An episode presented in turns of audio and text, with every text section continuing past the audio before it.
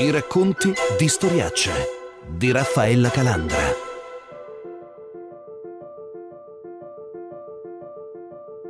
Mia mamma non vuole neanche andare a fare visite in ospedale per non lasciare la casa. La casa è un diritto che deve essere garantito a tutti. Le occupazioni ci sono per questo, ma non è giusto per chi rispetta la legge.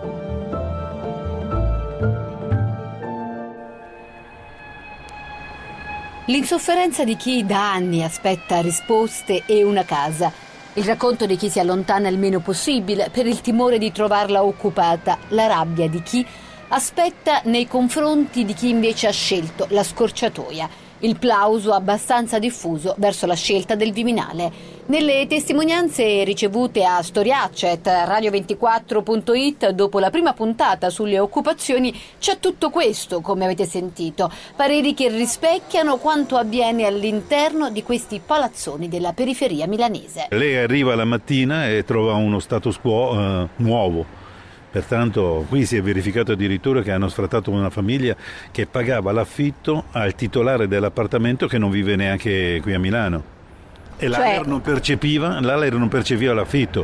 Cioè era una persona che era praticamente beneficiaria di una casa di edilizia popolare, che però non ne godeva, non abitava qui, no. abitava altrove e aveva subaffittato sì. questa casa senza poi riconoscere l'affitto alla, alla proprietario, cioè al comune di Milano. Niente, non lo, non lo riconosceva, appunto. Sono qua tranquilli proprio perché per me evitano caos per non, non attirare l'attenzione. Io parlo da un anno e mezzo, due anni a questa parte, si vede spesso ehm, polizia che sgombra qualcuno. C'è più abusivi che creano problemi e allora vengono buttati via. Ogni 15-20 giorni c'è la polizia che sgombra.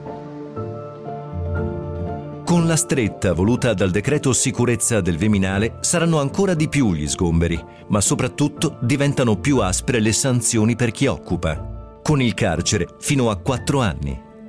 Nella prima puntata abbiamo raccontato la storia del bed and breakfast aperto in una casa popolare occupata o dell'alloggio per studenti.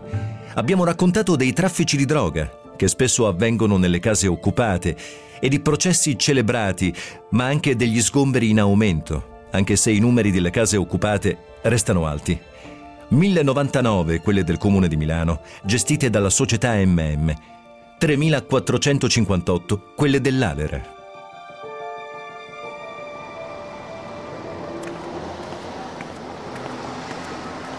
Il clima, a dire il vero, è cambiato già da un po' in questi palazzoni, dove anche il cielo a volte sembra più grigio, anche prima del pugno duro del ministro Salvini. Gli sgomberi ora sono più frequenti, sia quelli programmati nei confronti di occupazioni che vengono definite storiche, cioè che vanno avanti da tempo, che quelli in flagranza.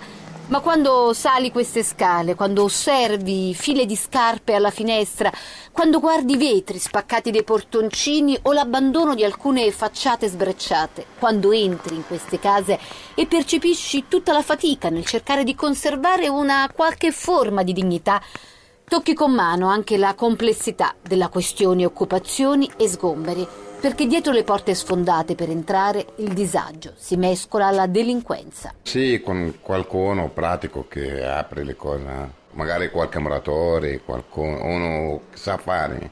Che apre la porta e poi cambiano la serratura. Sì, cambiano le porte proprio. Perché la gente mi sembra che hanno bisogno, perché l'ALER non lo dà subito le case. Mio fratello per esempio ha fatto la domanda a 5 anni adesso, lavora a regola ma la casa a regola non c'è, lui abita un posto adesso, un posto con amici. Però lui è sposato, adesso vuole portare la moglie qua, non riesce, regolarmente vuole. Mia mamma per esempio abita a Niguarda e lei tutte le volte che va a fare delle visite, anche vecchiotta, quindi 85 anni, quindi deve andare spesso a fare le visite, oppure anche per andare, che ne so, a trovare i suoi parenti in Sicilia, eccetera, non ci va per la semplice ragione che ha paura che quando torna la casa è occupata. Perché succede, come succede. raccontavate, che anche eh, gli anziani se si assentano rischiano sì, di tornare esatto. e non trovare la casa. Esattamente. Tutti, sono... Quindi non, non, si assenta mai, praticamente va solo a fare la visita, quella oretta, quella, quelle, l'ora e mezza che gli serve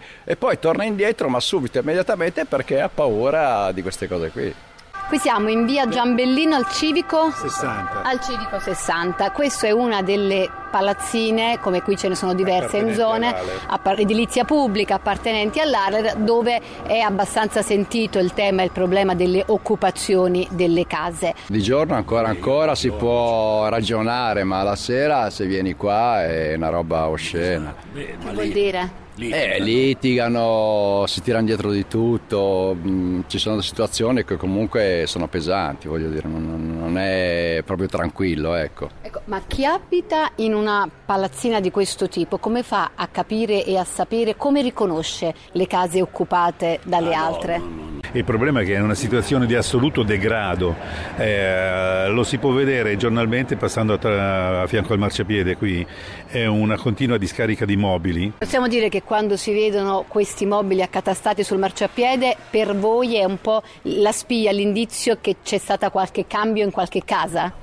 Può essere questo come può essere anche che si sono evoluti e stanno cercando di migliorare la loro, la loro esistenza perché non è detto che essendo abusivi debbano essere delle bestie, sono delle persone che cercano in qualche modo di sollevarsi, solo che ecco, non sono nel loro diritto. Ecco tutto. Eh, E anche perché appunto questo è anche indicativo di occupazioni che a volte si protraggono nel tempo. Che stava dicendo? Quella lì, vede, quelle due finestre lì, era un abusivo, l'hanno sfrattato, hanno sigillato le persiane, le porte e tutto il mese scorso, perciò qualcosa si sta muovendo. Cioè, l'80% qua dentro sono tutti abusivi. Attraverso i cortili del Giambellino incontro i residenti, i custodi. Un signore di mezza età che non vuol parlare al microfono purtroppo mi racconta che da quando anni fa è entrato in questa casa in modo abusivo ad ora molto è cambiato e ora ha anche due figlie laureate. Molti, entrati abusivi, in qualche modo hanno infatti sanato la loro posizione. Poi c'è un'ampia zona grigia di chi paga le utenze ma non è l'effettivo titolare di quell'alloggio, di chi invece ne approfitta, finendo per lucrare su case popolari e per di più abusive. E c'è anche chi si è fatto tentare dall'idea di restare in una casa non sua, ma poi invece si è rimesso alle regole, ma ora non nasconde la sua rabbia. Lui era in una casa che gliel'aveva, eh, c'era dentro uno proprietario, proprietario dell'Aler eh, ed, ed era in ospedale da, da lungo tempo. Lui era senza casa, gli ha detto vabbè vai lì a dormire. Quando è morto, lui, lui poteva stare dentro, faceva la- la- anche lui il- il- l'occupata, era già lì arredato, andava avanti a pagare l'Aler, lui aveva la casa. Lui non l'ha, fa- non l'ha fatto, è preso e se n'è andato. L'hanno chiuso, l'hanno sigillato. Lui è italiano però. La mentalità deve essere è contro legge, non lo faccio. Allora io mi sono adattato, eh, qua c'è, c'è lui che lo può dichiarare, io sono a casa sua ospite, sono andato a casa sua ospite pur di non occupare un appartamento che in teoria potevo farlo tranquillamente, però non l'ho fatto perché nella nostra mentalità eh, è, così, cioè non, non puoi fare delle cose che sono contro legge. Che siano italiani, che siano stranieri, che siano bianchi, neri o verdi, se non lo, non lo puoi fare, non lo devi fare. Stop, chiuso il discorso, devi essere preso e buttato fuori. Un richiamo alla legge e al buonsenso abbastanza raro tra questi palazzoni dall'intonaco sbrecciato, dove invece il più delle volte si consuma una lotta tra ultimi, che finisce in alcuni casi per diventare anche una lotta tra italiani da una parte, stranieri dall'altra. Tutti pensano che siano soprattutto stranieri ad occupare. Succede, succede molte volte, ma qui a Milano in realtà, come già nella prima puntata di Storiacci ricordava il capo degli ispettori della società MM, almeno per la loro parte i numeri sono chiari e dicono esattamente il contrario. I vostri sgomberi che cosa vi dicono? Eh, occupazione per lo più opera di chi? Italiani o stranieri? Ma in percentuale sono il 30% occupazioni straniere e il 70% italiani. Quindi più del doppio sono italiani che occupano le case, non stranieri. Sì, sì, sì. Rispecchia anche esattamente la percentuale che- di chi non paga. Quindi gli stranieri pagano più di quanto non paghino gli italiani in percentuale. Sì, sì, sì. In percentuale bisogna dire che gli stranieri sono occupanti regolari per il 22% delle case del comune.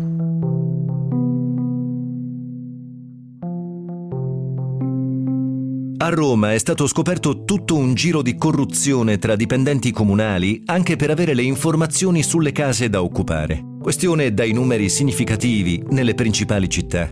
E da qui ripartono i racconti di storiacce, nella seconda parte tra pochissimo. Fateci avere i vostri commenti anche sulla pagina Facebook di Storiacce. Affida a GLS le tue spedizioni espresse per l'Italia e l'estero. GLS, We Deliver. Vi presenta i racconti di storiacce.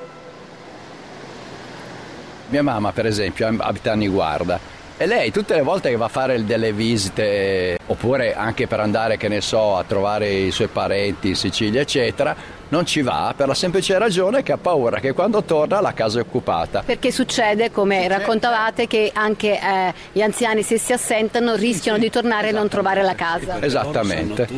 Quindi non, non si assenta mai, torna indietro ma subito, immediatamente perché ha paura di queste cose qui.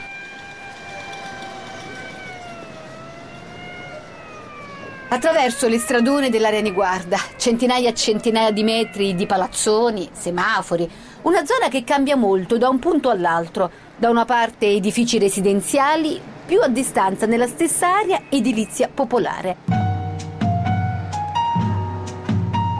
Ed è qui, tra questi casermoni eh, brulicanti di una vita parallela molto diversa dalle insegne, i lustrini, dalle agende della Milano del jet set, qui in passato si è consumata un'autentica spartizione delle case popolari, proprio come nei feudi della malavita.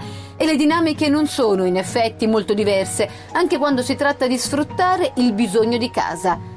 Le cronache giudiziarie raccontano che a contendersi il controllo delle occupazioni abusive c'erano nella zona più a nord, quella intorno all'ospedale Niguarda, il clan della signora Gabetti, come era stata soprannominata vista la sua intensa attività immobiliare ma illecita, mentre invece tra le vie Cirie e Racconigi i capi del Niguarda Alta erano un idraulico di origine napoletana e il suo giro.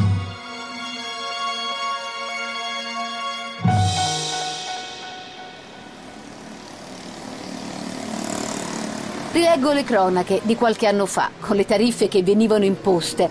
Mi guardo intorno, osservo queste case e mi sembra di percepire la disperazione di chi lotta per un alloggio. Ma è anche vero che in mezzo a tutto questo ci sono, come sempre, pure i furbi e pure i criminali, come quelli che organizzavano traffici di droga nel fortino di via Cavezzali, sgomberato dalla polizia.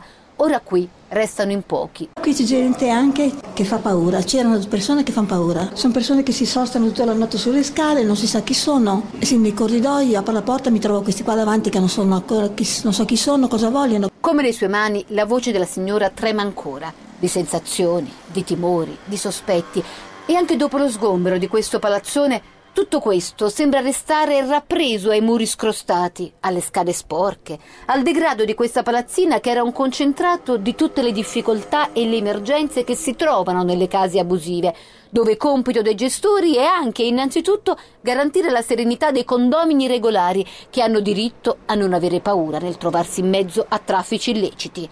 Nelle case occupate si trova davvero di tutto dalla famiglia con figli malati ai criminali che spacciano alle vittime del racket, ma trovi pure chi ha lucrato su queste case. Le guardo e mi sembra incredibile che possano essere state usate come alloggi per ignari studenti o per bed and breakfast. Queste sono però alcune delle storie che emergono tra gli atti degli ispettori della società MM, come da Aler, l'agenzia che controlla la maggioranza del patrimonio immobiliare di Milano. Erano 2.859 nel 2014, sono diventate 3.458 nel 2018. Sono le occupazioni abusive degli edifici popolari Aler, l'agenzia regionale lombarda che gestisce 40.000 immobili. Sono aumentate le occupazioni in quattro anni, ma sono aumentati anche gli alloggi recuperati in flagranza pari al 78% ora, secondo i dati della stessa azienda lombarda edilizia residenziale. 20.000 edifici invece sono amministrati dalla società MM, che ha il patrimonio immobiliare del comune di Milano. La loro squadra di ispettori, 17, sono pronti a intervenire in caso di tentativi di occupazione in corso. Vengono chiamati e loro corrono. Siamo andati in via Meda a vedere come operano con Stefano Bellinzona, capo degli ispettori.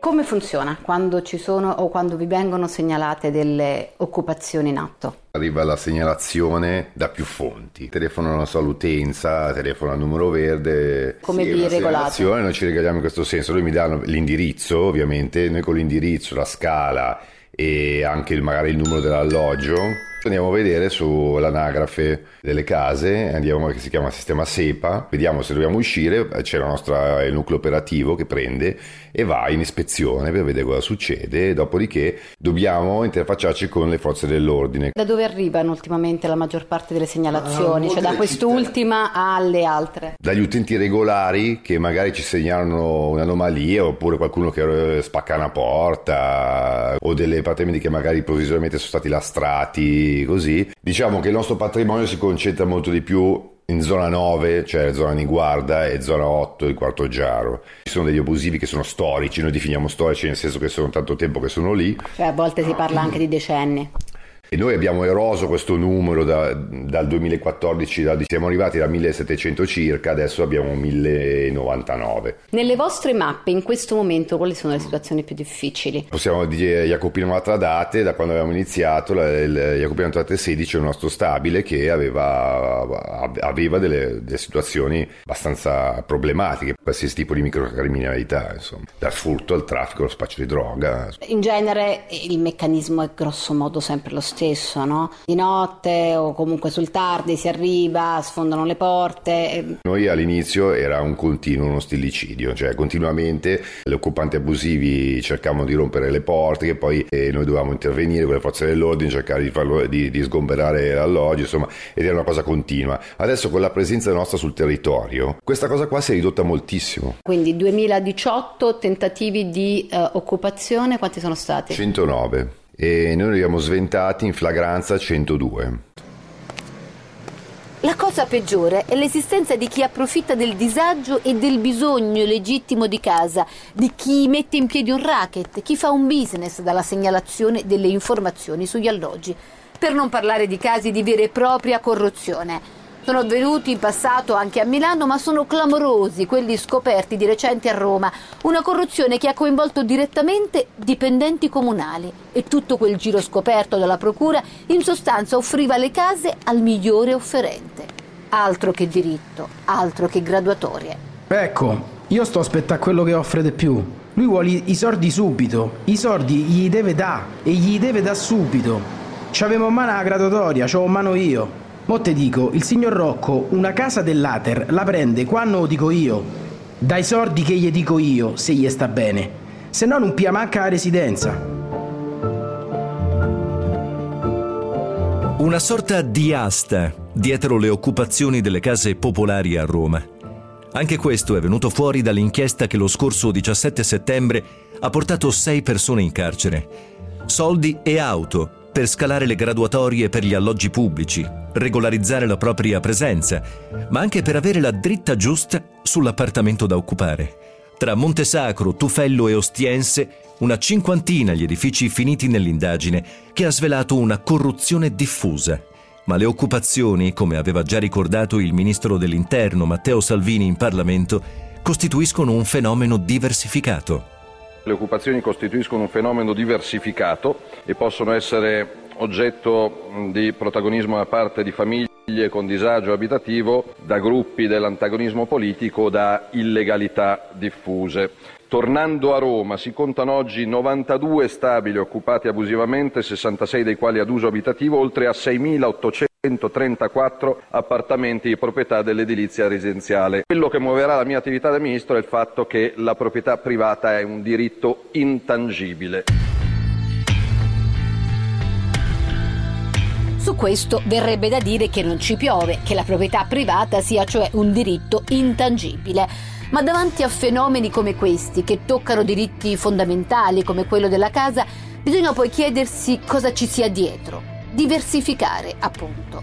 Ma anche capire per quale ragione, ad esempio, certe case vengono occupate più facilmente di altre. Chi abita negli alloggi popolari sa che questo dipende anche dai lunghi periodi in cui le case restano vuote, cioè non assegnate, ma forse questo dipende anche dallo stato complessivo di manutenzione. Non tutti gli alloggi sono uguali e non tutti sono tenuti allo stesso modo. Ricordo ancora le case cosiddette bianche di via Salomone che volevano rimbiancare proprio perché tali non erano più da tanto tempo prima della visita del Papa, per coprire cioè il degrado. E forse storie positive anche di recupero possono mostrare la strada per prevenire anche le occupazioni con tutto quello che si portano dietro, spaccio di droga innanzitutto. Stefano Bellinzona, capo degli ispettori di MM, cita un esempio concreto. Eh, via del Turchino avevamo degli stabili che abbiamo preso in gestione erano veramente una cosa incredibile. Avevano tutti i cancelli rotti, c'erano sterpaglie dappertutto, alberi alti, così che erano tutte cose, siepi non curate, che erano tutti luoghi per, diciamo, tra virgolette, l'imbosco, nel senso che mettevano la, la, la droga e così. Ed era pieno cioè, nascondevano sì. la droga in mezzo alle piante. Alle frasche, così, no? in cantina, perché avevano sparato tutte le porte delle cantine, anche d'ingresso, così. In primo luogo abbiamo cercato di, abbiamo messo custode, abbiamo cominciato a mettere a posto anche le siepi, abbiamo, i cancelli li abbiamo, fatti, li abbiamo resi funzionanti, quindi il, l'ambiente è diventato vivibile no? ed era scomodo, cominciato a diventare scomodo per chi voleva delinquere. Dopodiché abbiamo agito con eh, gli sgomberi, perché è ovvio, no? abbiamo sgomberato tantissimo e adesso Via del Turchino cam- ha cambiato completamente faccia. Lascio questo palazzone alla Stadera, zona sud di Milano, con la percezione di sguardi che da lontano ci seguono, proprio da quell'appartamento occupato dove tutti sanno che si consuma spaccio di droga, ma che ancora non può essere sgomberato. Rientro verso la redazione, verso i grattacieli griffati di Milano e mi chiedo quanti nel resto della città o del paese abbiano anche solo un'idea della battaglia della casa e di quest'altra dimensione parallela in cui tantissimi continuano a vivere.